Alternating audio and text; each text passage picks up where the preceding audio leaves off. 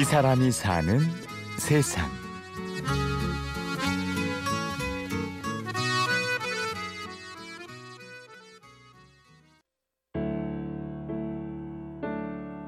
떠나신 게 언제? 99년도 99년에 중국에서 있었죠. 음. 한국 나이로는 19살. 가족들은 아직 다 북에 계세요. 예. 홀로 북한을 떠난 19살 소년이 한국에 정착해 사업가가 되기까지 탈북민 청년 박요셉 씨의 이야기를 들어보시겠습니까? 한국에 가- 갈 생각으로 나온 건 아니에요, 저는. 중국에 가서 살 생각으로 나왔, 나왔는데 한 2년 정도는 목동으로 일을 했었고 한 3년 정도는 이제 호텔에서 룸서비스로 일을, 일을 했었었고요.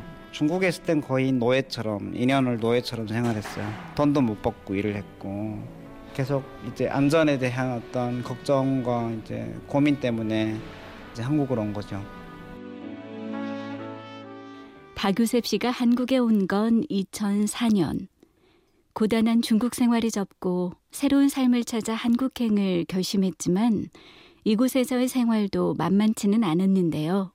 처음에 이제 한국에 왔을 때 제가 이제 호프집에서 아르바이트를 했었었는데 외래어를 이제 하나도 모를 때예요. 근데 손님이 이제 티슈를 좀 갖다 주세요라고 하는데 아, 티슈라는 메뉴는 외워본 적이 없는 거예요.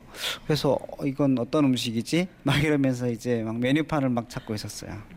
그러면서 이 사장님이 티슈 갖다 달라고 그러는데 지금 뭐 하냐고. 넌 티슈도 모르냐고. 그러고 이제 한 2주 만에 그 허프집에서 나와야 됐고, 예, 너무 어리버리하니까, 예.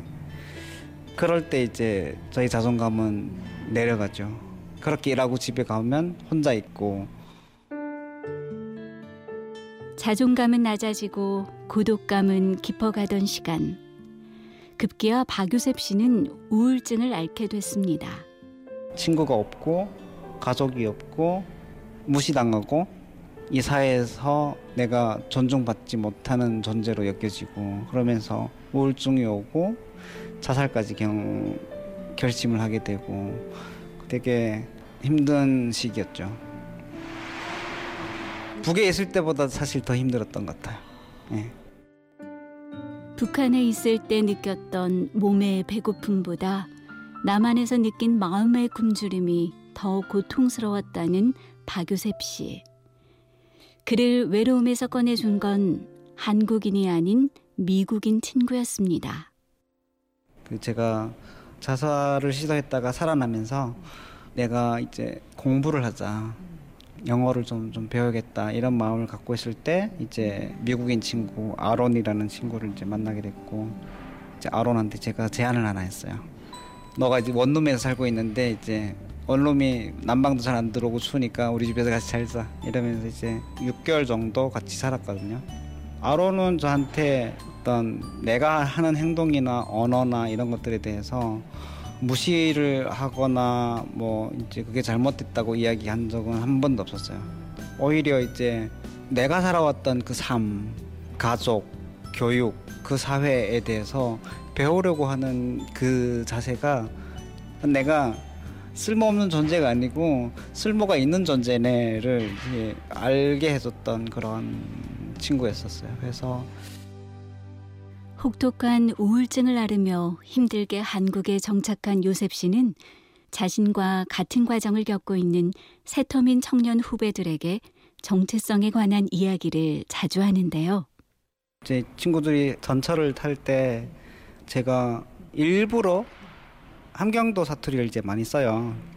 야, 니밥 먹었니? 대학 갈 준비 다 했니? 그러 이렇게 이야기하면 전철에서 이제 모든 그 사람들의 시선이 저한테 이렇게 집중이 돼요. 그러면 이 친구들이 엄청 부끄러워하면서 이제 나를 모른 척하고 그러거든요. 예. 그게 부끄러우면 나의 자아가 건강하지 않은 거예요. 이 서울말을 연습해야죠. 저 이렇게 어떤 공적인 장소에서나 그 서울말을 구사할 수 있는 것과 내가 서울 사람이 아닌데 서울 사람이 껍데기를 내가 쓰려고 하는 건 다른 것 같아요. 예.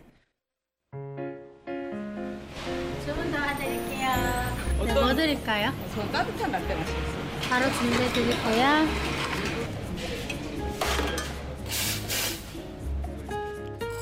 박유셉 씨는 새터민 청년들의 정서적 경제적 자립을 돕기 위해 요벨이라는 사회적 기업을 만들었습니다. 요벨은 이제 새터민 청년들의 정서적 자립과 경제적 자립을 돕는 둥지 같은 곳.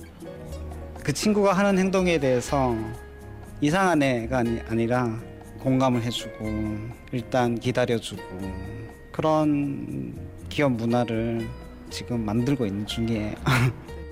남북한 청년들이 어울려 함께 일하는 공간 요벨과 이곳을 이끄는 대표 박유셉 씨의 이야기 내일 계속해서 전해드립니다.